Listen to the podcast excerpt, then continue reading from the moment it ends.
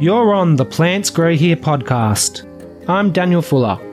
Come along with me as we enter a hidden world of deep horticultural, ecological, and landscape gardening knowledge with featured experts, industry professionals, and enthusiasts. You might be interested in planting native Aussie grasses for habitat and amenity purposes. Or maybe it's something you haven't put a whole lot of thought into until you read this episode's title. Either way, this episode has been designed to give you the information you need to approach these plants. Whether you're a home gardener or a pro landscaper looking for some new options in your plant palette. Our guest is a Twitter friend of mine, Ben Courtis, who's an ecologist, botanist, and bush regenerator that works with a range of native grass species around Melbourne. G'day, Ben. Welcome to the show, mate. Thank you. Yeah, it's going to be a cracker. So, I'd just like to get a little bit of context for these plants. How have native grasses been used by Indigenous people in the past and in the present? Indigenous people, yeah, well, it's not that kind of stuff is not something I'm an expert on, but some of it's been documented in books like Dark Emu and stuff. That in some areas, Indigenous people built houses out of thatch from grasses. They'd pile up grasses to in sheaves to harvest the grain in some areas, particularly sort of Western New South Wales is where I've heard of that being done, or Western Queensland, that sort of in, inland plains there. Grass, some of our big, big, tough native grasses are quite, I think, good for weaving to make. I think they've been used to make string, baskets, nets, that kind of stuff.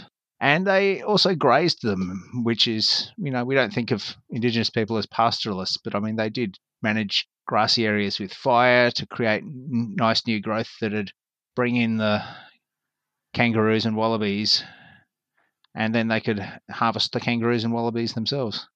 Mm. So those are some of the different things, and pretty much similar to what it was grasses have been used for traditionally in Europe, really. Mm. Yeah, makes sense. I mean, grasses have certain characteristics that make those sorts of acti- activities, you know, possible. That's right. So, what sort of different shapes and sizes do our native grasses in particular come in, and what are some of the different varieties that we can use in Victorian amenity gardens? So, typically, a lot of our native grasses come in what we call tussocks. So, tussock grasses of various types. And in other countries, they will sometimes call these things like bunch grasses or bundle grasses. But it just means that instead of that low, creeping, ground covering lawn type grasses that a lot of people are familiar with, they grow as big upright. You know, think of a, cl- a clump of bamboo. Bamboo is in fact a grass, but in miniature. Hmm. And so we do have a few of the lower ones that can almost make a good lawn and creeping grasses, but a lot of them are big, robust tussocks. So we think about common tussock grasses, which are scientifically called Poa labillardierei or Poa lab for short. Kangaroo grass so those are two of the biggest and most common. And the tussock grasses are a winter growing grass. They like wetter spots and they make use of winter being wetter. Kangaroo grass likes a bit of more heat, different, slightly different metabolism, so it grows in more through summer. And there's a lot of other like spear grasses are quite decorative and they grow well in dry and harsh spots. Usually, wallaby grasses can be a bit like that too. There's one called silky bluegrass, which is never actually very common in Melbourne until people started planting it around for re-veg, I think. It, but it's uh, a mm. nice looking summer growing grass that's much more common common up to, through New South Wales and Queensland. So yeah, and we do have a few little low growing grasses that are good for you can. I, I mean, I've got a native grass lawn, and some things like red leg grass and weeping grass, good for that. Yeah, and you know, people who grow lawns typically think of something like couch grass or buffalo or kikuyu, which is that real running, creeping grass that goes underground, above ground. We do have a couple like that, like mat grass, but it's really not as vigorous, and you wouldn't probably wouldn't get a good lawn out of it. So, yeah, so when people think of some of the typical garden uses for grass, you can certainly use Australian native grasses, but you know, don't think neatly mowed lawns necessarily is the easiest or best right. use of them. So it's a different thing to like a couch or a kikuyu or something like that. Yeah, most of them are very different to that. And, you know, typically you get gaps between them because they're these discrete tussocks of grass. Mm. And, you know, people managing lawns don't like those gaps of bare ground.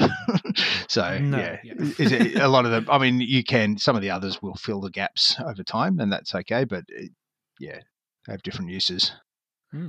So, what does your lawn look like with a native lawn? So, you said that you know you're not mowing it, and there may be gaps in between. But can you paint a bit of a picture for our listeners who maybe have never seen a native lawn before? Like, what does that look like?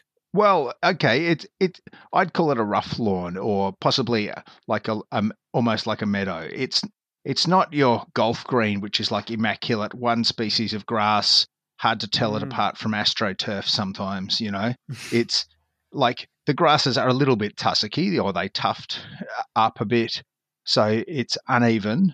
There are gaps, although the species I'm using fill those in okay.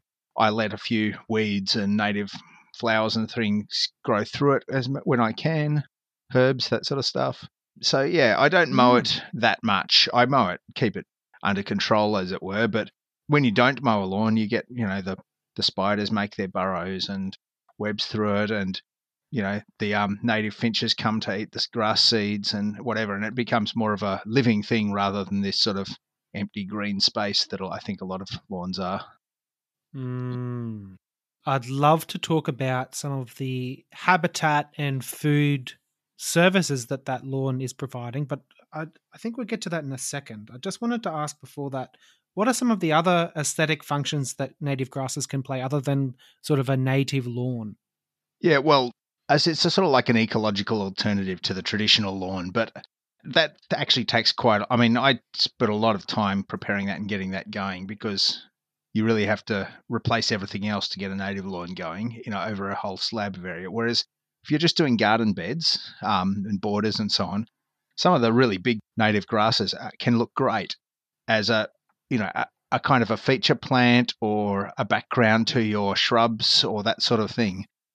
So, one of the things is if you get a bunch of a native grass, some of them they look quite spectacular when they're going to flower and seed, and you have these big waving masses of these sort of feathery, often silvery coloured sort of seed heads waving in the wind. It uh, looks quite good, but then the grass leaves also have their own colours. So kangaroo grass is fairly well known for as it, it's a summer growing grass, so it stays green through summer quite well, unless it's a very dry year. And it'll, as summer goes on and you go into autumn, it gradually turns a reddish brown color, which is, you know, you think grass is browning off in summer, they turn that, you know, straw yellow, but it doesn't. It's much, it stays green longer and then it turns a more of a red brown. So it's a, a very different set of colors. Silky bluegrass is a pretty bluish color, as the name suggests.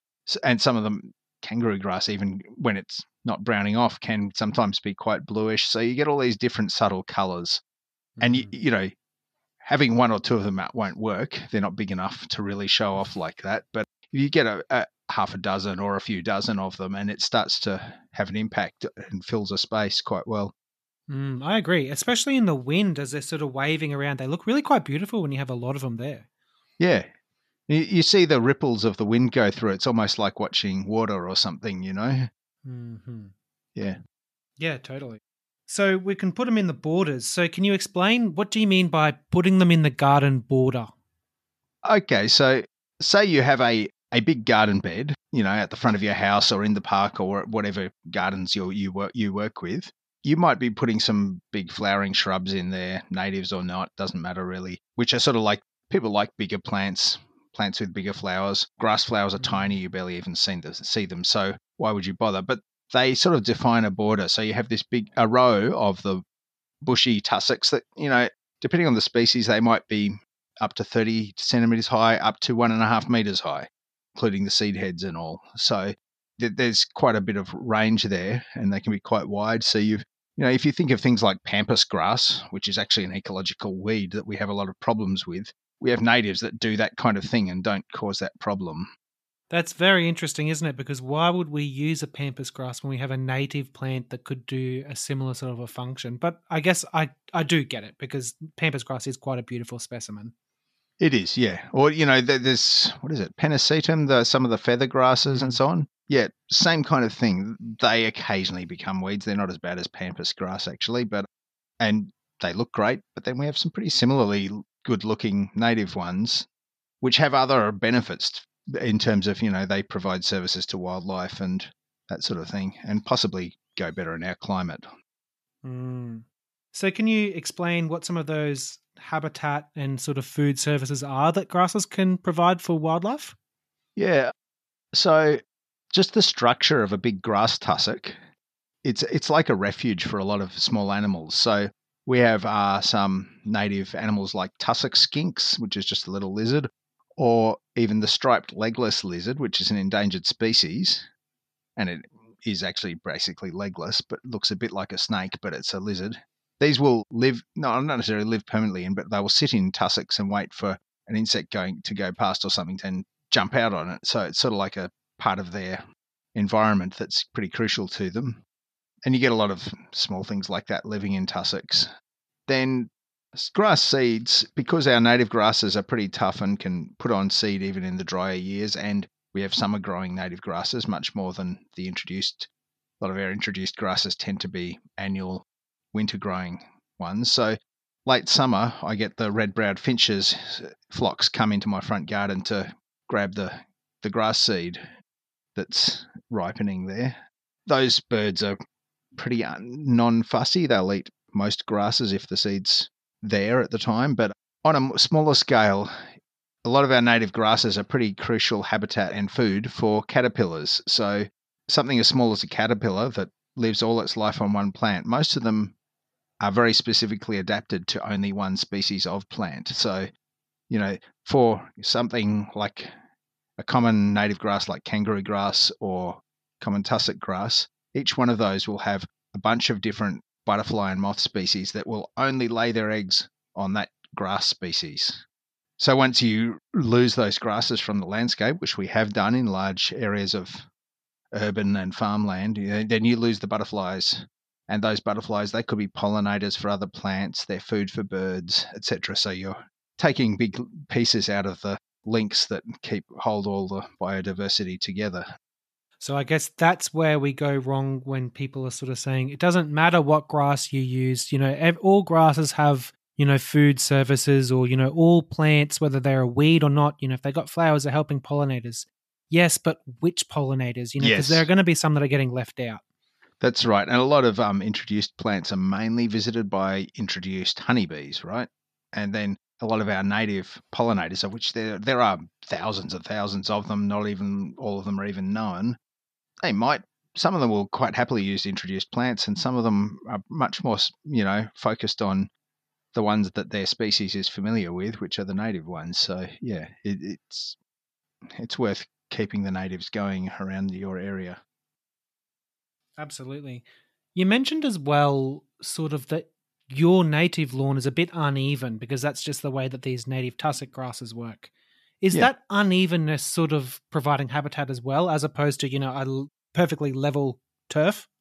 Yeah, it probably is because I mean it's that thing of like a tussock, or even if it's in miniature and it's just a little tuft, it's sort of got that shade underneath and it's got a few old dead stems in the middle that sort of provide a bit of insulation and shelter and so on. And you know, whereas a couch grass lawn that gets mowed down to within, you know, a few millimeters of the ground, and um, there's not much of that there in it you know, and I leave the dandelions mm. and whatever cut to comes up. So there's a bunch of them. So then you get, you know, native and introduced bees coming to feed on them and that sort of stuff. So yeah, it, it's it's not like there's anything dangerous. I I don't have fire ant nests like the poor mm. people in the US have to deal with, but it is a bit of a habitat. What about snakes? Yeah, well, snakes generally they can show up anywhere, I guess, but they're generally lured by if you have lots of mice, rats, frogs, that kind of thing, and they certainly will can you know be camouflaged in long grass. It's something to what look out for, particularly if you have dogs, kids, or whatever. But mm. yeah, I, I mean, I see snakes all the time at work. They they're more scared of me than I am of them, even though I often jump six foot when I run into one unexpectedly, and uh, they're very rare that they'll actually have a go at you. Mm. If you've got a dog, dogs different situation with dogs, obviously, who will often have a go at the snake. So yeah, Mm. you you have to think about this and you know plan your garden for these sorts of things. So you're not, you know, if you if you have problems with them, well, maybe you need to change it. But I, I don't have any problems, and I live very close to a river that I know has lots of snakes in it. Yeah, that's great to hear. I mean, I, I would say that's something to keep in mind, particularly in Australia, if you're going to grow native clumping grasses as your lawn and you're not going to mow. Probably just keep an eye on it. Um, but you know, gardening is never really 100% safe. That's right. yeah, you can get snakes in all sorts of gardens too. I mean, you know, open areas with lots of rocks. Well, they like to bask on Yeah, in the sun, don't they? So it's true, and they can be just as camouflage on a rock as they can be sort of in the grasses as well. Potentially, yeah. Hmm. So, when we're talking about other benefits of grasses, I guess we can talk about below ground benefits in terms of their roots. What what's going on there with native grasses below the ground that's really good?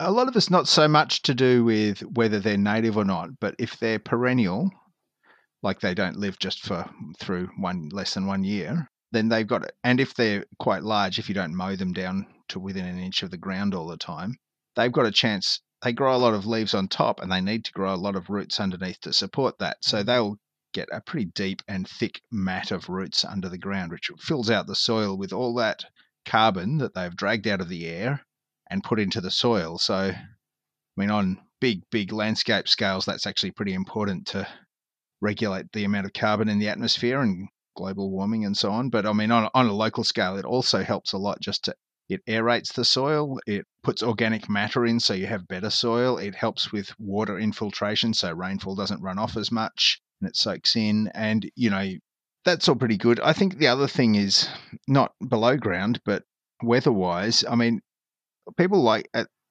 find it fashionable at the moment, I think, to put in crushed rock gardens and Hmm. even fake grass gardens, which they have their benefits. I mean, often it's because it's low maintenance, but they can look nice. But on a hot summer's day, Mhm. they can they you know they retain a lot of heat, whereas a a lawn is dragging out water out of the soil and letting it go, just like trees do, and evaporating it through its leaves. That's how plants work. So then you get that cooling effect, like an evaporative air conditioner. So it's, I mean, you know, you don't have to have a lawn, and there's a bit of a fashion to get rid of them, particularly among water wise kind of gardening, but they can be quite water wise. Native ones, particularly, don't need much water, and they have these other benefits. Mm. Yeah, I think it's really unfortunate the bad rap that grasses seem to be getting in popular culture at the moment. It sort of seems like people letting them go in favor of what they call flowering plants. I mean, grasses are actually flowering plants as well, and Yeah. they the ecological benefits just get forgotten. Yeah, yeah. And yeah, look, you can have a perfectly good garden with no grasses in it. I mean, you can have a perfectly good garden that's all roses if that's what you're into and if that's what makes you happy when you're gardening, go and do it. Go. But if you're a bit more open to trying different things, yeah, you could give native grasses a go. Yeah, 100% agree. So, what sort of preparation do we need to be thinking about when we're going to plant native grasses or even just grasses in particular? Is there a difference? So, look, I mean, for uh, most of our native grasses that I've been talking about, the two big things are weeds and soil fertility. So, weeds in this case can count includes all the other grasses that aren't the native grasses you're trying to grow.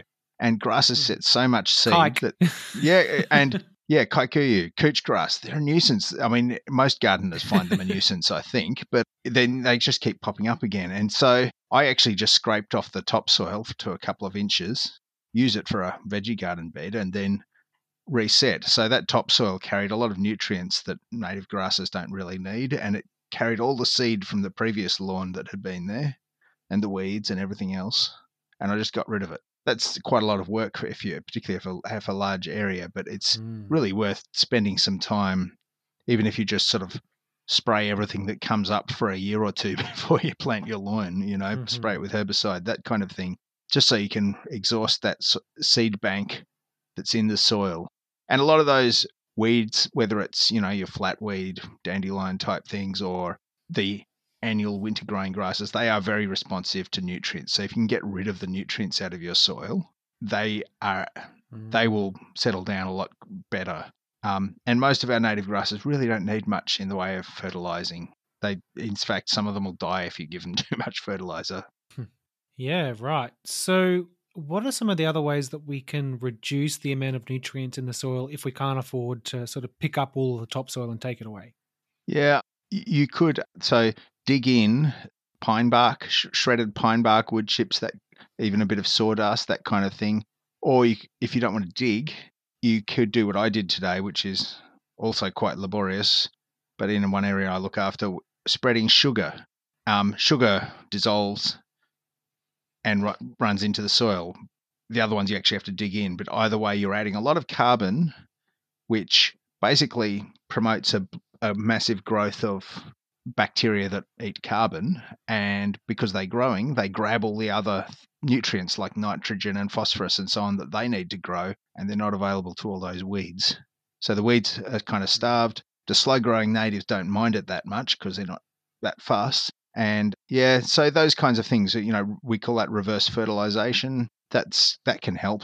It, it is really hard to hand weed or a lawn or to even to just to spray the weeds because you just keep getting the wrong ones and you can't find the weeds or you, or if you do you end up pulling out the wrong thing and you you know or spraying the wrong bit and it's all rather awkward so it is worth doing a lot of preparation first if you're going to have a lawn but if you're just having some feature plants it's much easier just like any other plant a few big tussocks with a bit of a space in between them. You can pull the weeds, you can mulch in between mm. them, um, or whatever to suppress the weeds, and that's quite different.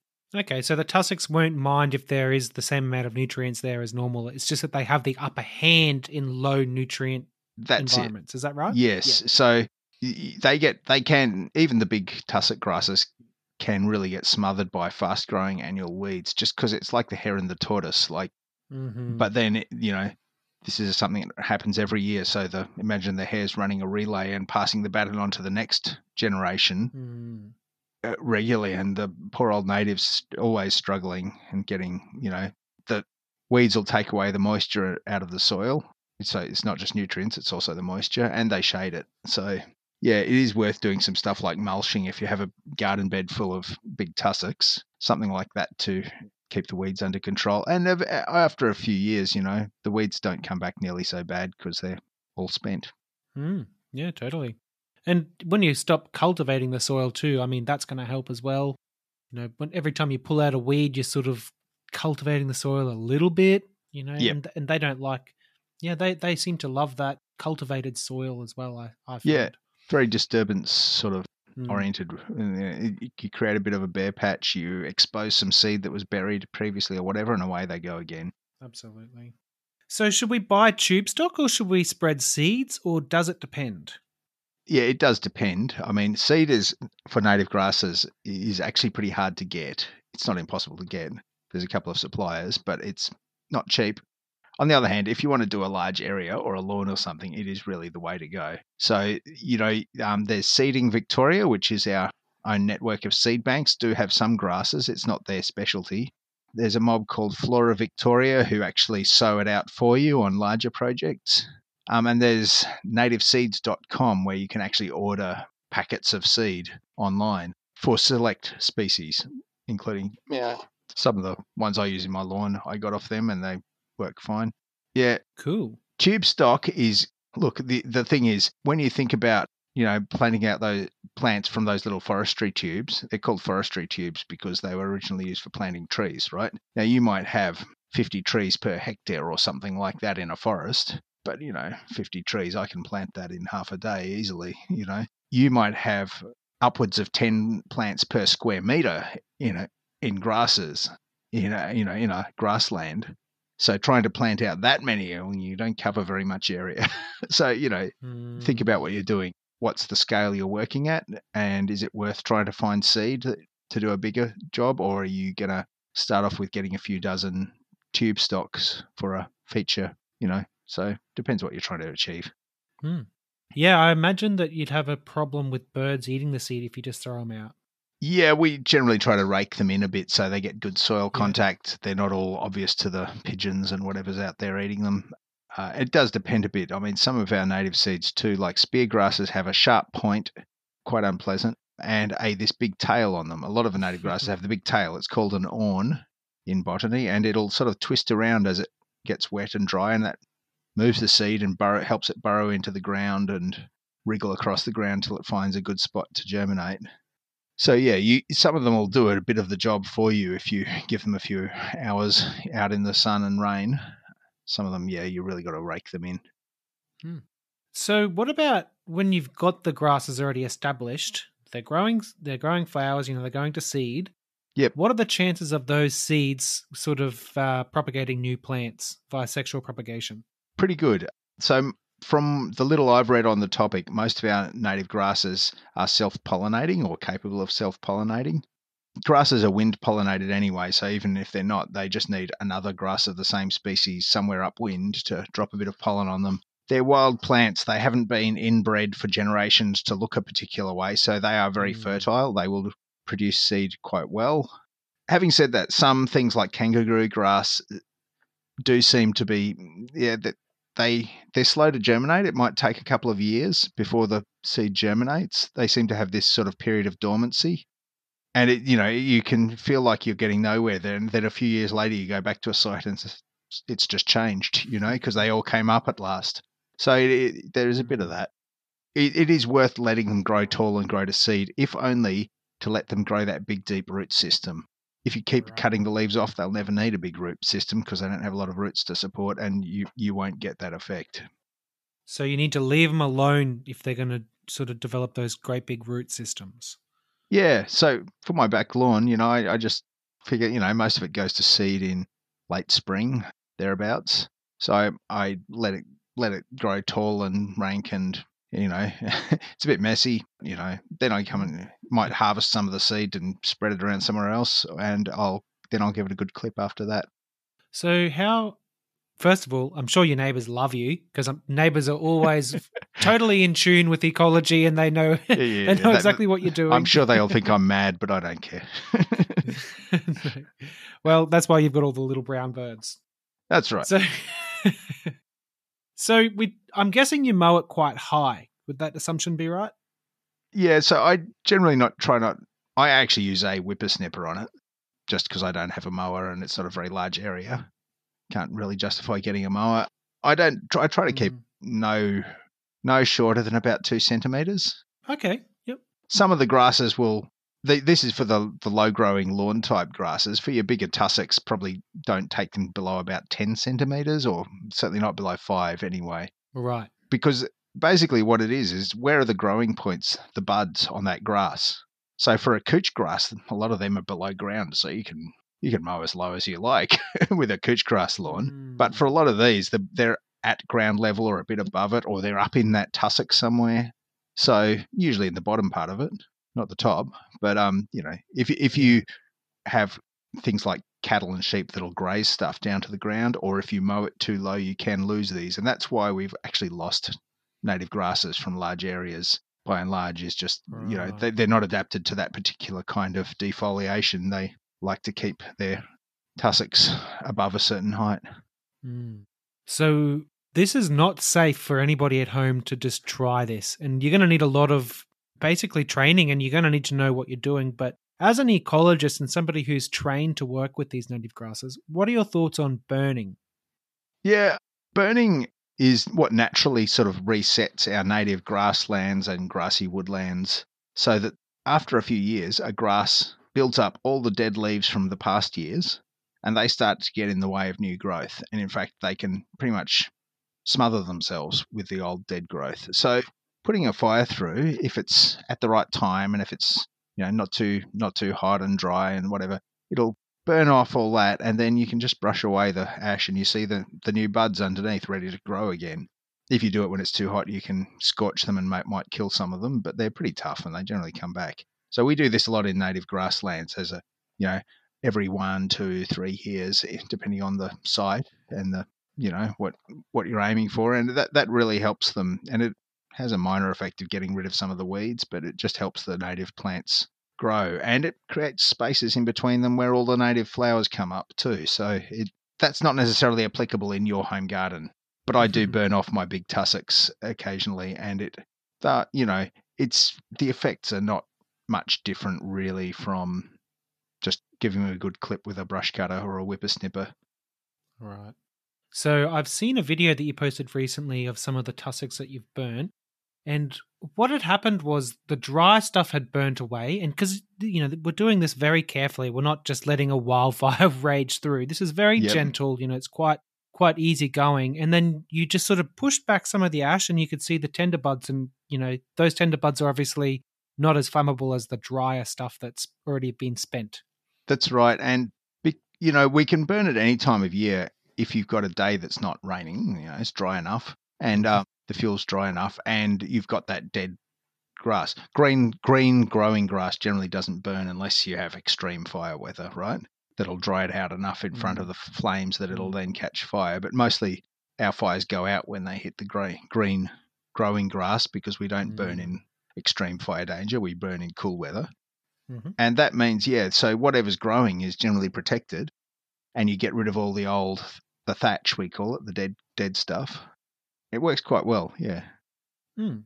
So you mentioned you know when when we're cultivating the land to plant these grasses we want to get rid of as much nutrients as possible are yep. we also avoiding fertilizing on our regular maintenance of these plants yeah they don't need it it, it won't benefit them it'll benefit the weeds so just don't bother mm. there are like weeping grass if you have a dog you will notice little brown patches where the dog went for a pee it that's how how much it dislikes fertilizer, nitrogen particularly, I'm guessing. Most of them aren't that sensitive, but they really don't need it much at all. Yeah, save your money because fertilizers aren't always cheap, especially if you buy the organic ones. Like um, I like emulsified fish, and yep. you know it all adds up, doesn't it? It does, yeah. And it's time that you got to put it out and whatever. Yeah so we talked about soil conditions, and I guess we've sort of also talked about how native grasses tend to do well in tough conditions, like that poor soil quality and low water environments. But can you speak on how every species has their own preferences and how native grasses tend to do in what we would normally call bad conditions? Yeah, well, bad conditions could be a number of things. There could be salt in the soil. There could be it could be just very very low nutrients. There might not be very much soil at all. It might be just a a, a thin layer of it over rocky ground on a on a ridge line, you know. So different native grasses will do better or worse in each of those. So your big Poa lab tussocks, they like creek flats where it's you know there's usually a bit of moisture and it's deep and relatively rich soil. And then you know they'll grow on south facing slopes. On those dry ridge tops, you might find in some low forest with not much nutrients at all. You know, there's other kinds of wallaby grasses and spear grasses that might be loving it there and they don't have much competition at all, so they do great. So yeah, there really is I mean, you you have to do a bit of research to work out what's best where you are, but there is certainly things that are suited to very diverse soil types and climates and so. Absolutely. So you mentioned a few places that our listeners can buy seeds earlier, but can you tell us where where do you recommend Melbourneian listeners head for good native grass stock? And I'd like you to re-mention those options yep. as well, because some people might just be thinking, okay, I need to write that down now. We will have links in the show notes, but can you just go over the best places in Melbourne to buy native grasses? Yeah, so look, if you go online, you can order seed from Seeding Victoria which are our native seed banks. And you look at their, you can look at their catalog online, and they do have some grass seed usually. You can also go to nativeseeds.com, which have a much narrower range, but they reliably sell grass seed for lawns and for pasture and that sort of thing. If you want to buy your plants in pots like forestry tubes and so on, and perhaps get a slightly wider range than is available at some of the from the seed places, you want to look up indigenous nurseries. These will generally have a selection of the the, the common the grasses that do well in their area that are native to their area. That's what indigenous means. So they're native plants, but they're indigenous to that area, not just to somewhere in Australia. And that's and there's these there's they're scattered across Melbourne and a few out in country Victoria. I really don't know the eastern suburbs well, but in where I'm familiar with in the west and north, I can think of VINC, Victorian Indigenous Nursery Cooperative in Fairfield. There's the La Trobe University Wildlife Sanctuary has a good nursery up at Bundoora. There's the Grasslands Nursery out at the Newport Lakes. So there's, uh, I'm pretty sure there is a co-op in St Kilda. I don't know if they're still going. There's others out further east that I, I've never been to, and that they're all good. And you, you go to your nearest one, basically. Hmm. So we're basically sport for choice in Melbourne, really, from the sounds of it. Uh, there's a few. I wouldn't say there's uh, hundreds, but yeah, you should be able to get to one at some point, maybe after lockdown. But yeah. Do you think that people are becoming more interested or less interested in native grasses sort of in 2021?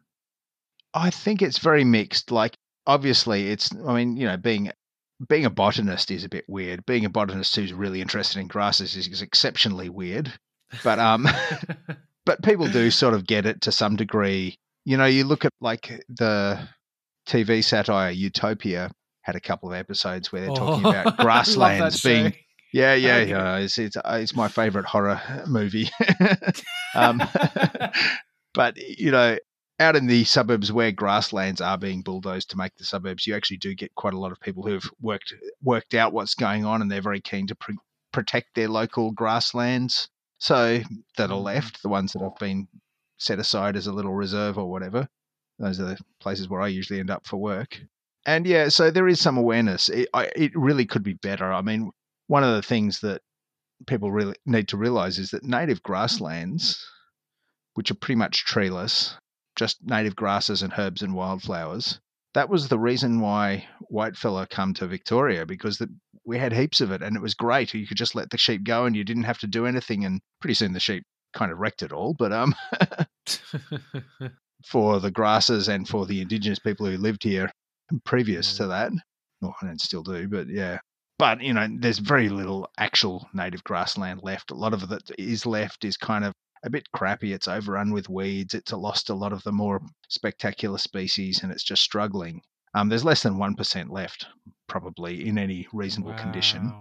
Uh, of what they used to be. So, you know, it is a highly endangered environment. It still keeps getting destroyed by developers putting in new suburbs or whatever. They just pay for an offset and so mm. on. And so, yeah, it is worth considering and thinking, well, we don't want it all gone forever because once it's gone, it's gone forever pretty much. It's hard to recreate, mm. especially if the species go extinct.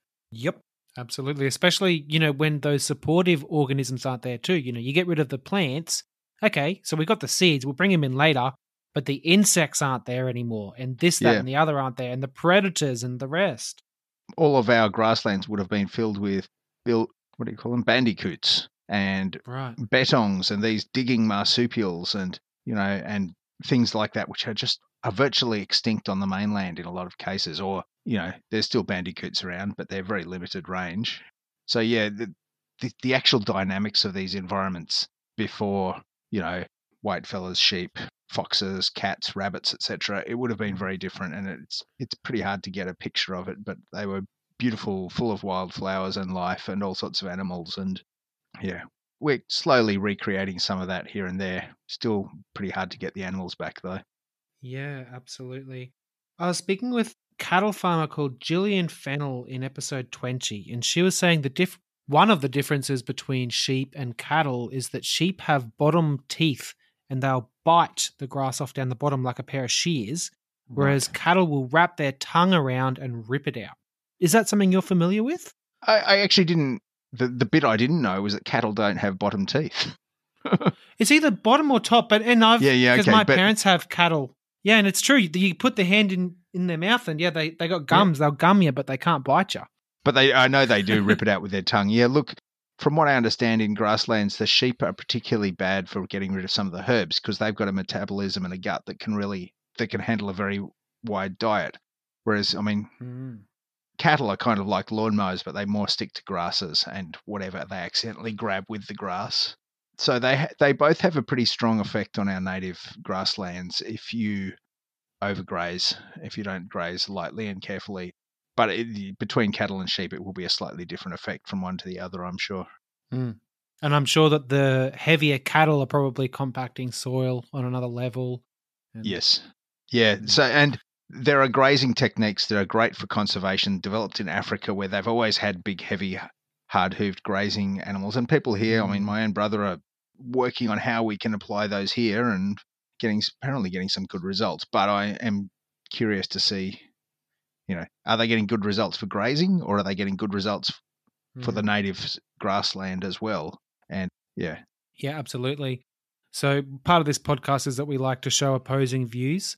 So it's like, yeah, I love cattle and I love beef and I think it's a great way to, you know, produce calories and to feed people, but at the same time, yeah, you know, we have to look at the other side as well and say, well, what's happening to our native grasses? I know that my dad tries his best to do native grasses, but there are some grasses the cattle won't eat. So he doesn't really you know, it's Yeah. like he has his patch with the kangaroo grasses, but he doesn't really want the kangaroo grasses in the main paddocks. Yeah, my dad has a few cows on his property, and the same thing. He says they don't just don't eat the kangaroo grass. It might be partly to do with which breed of cows you have, or the Okay. the stage of growth of the kangaroo grass that you put the cows in that paddock.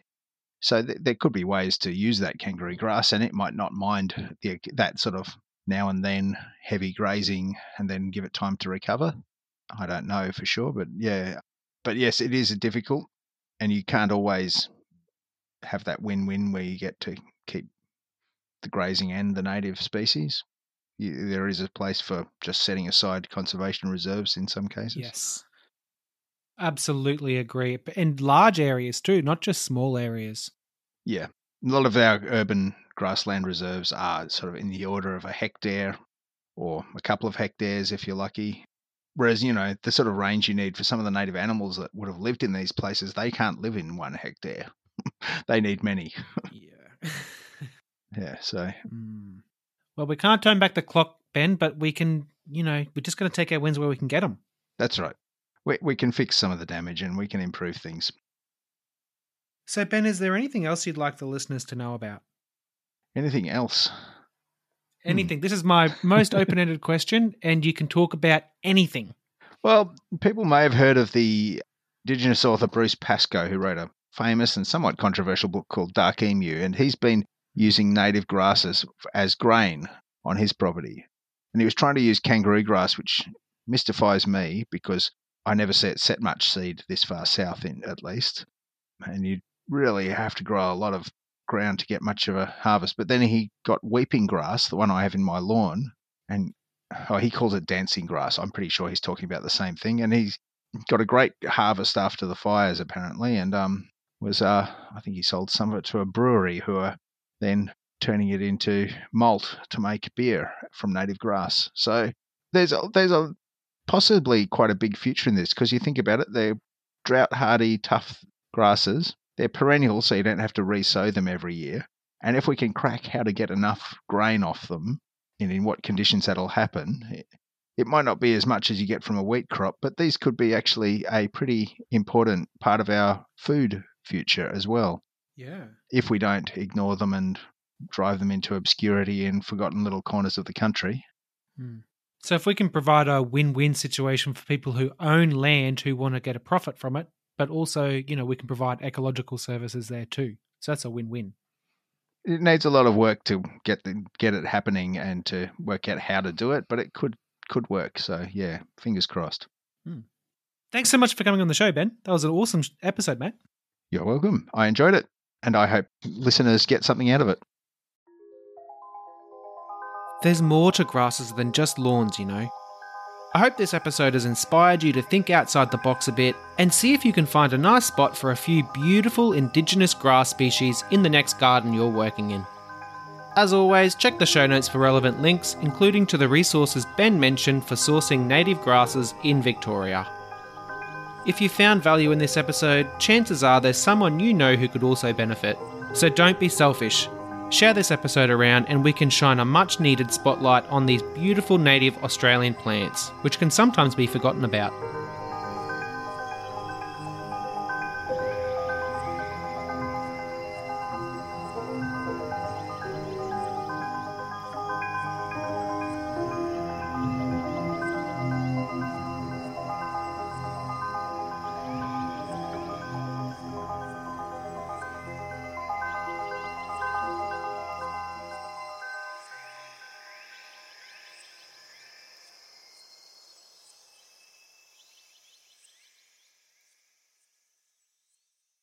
You down as an ecologist, botanist, and bush regenerator.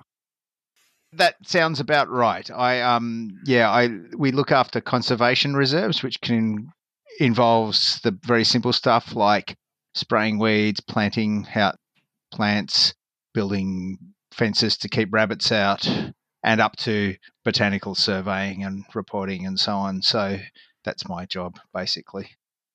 I the contractor I work for does work for a number of councils mainly and occasionally for Parks Vic and others, but mostly around central Victoria up in the ranges, Macedon Ranges area, down into the western suburbs of Melbourne a bit.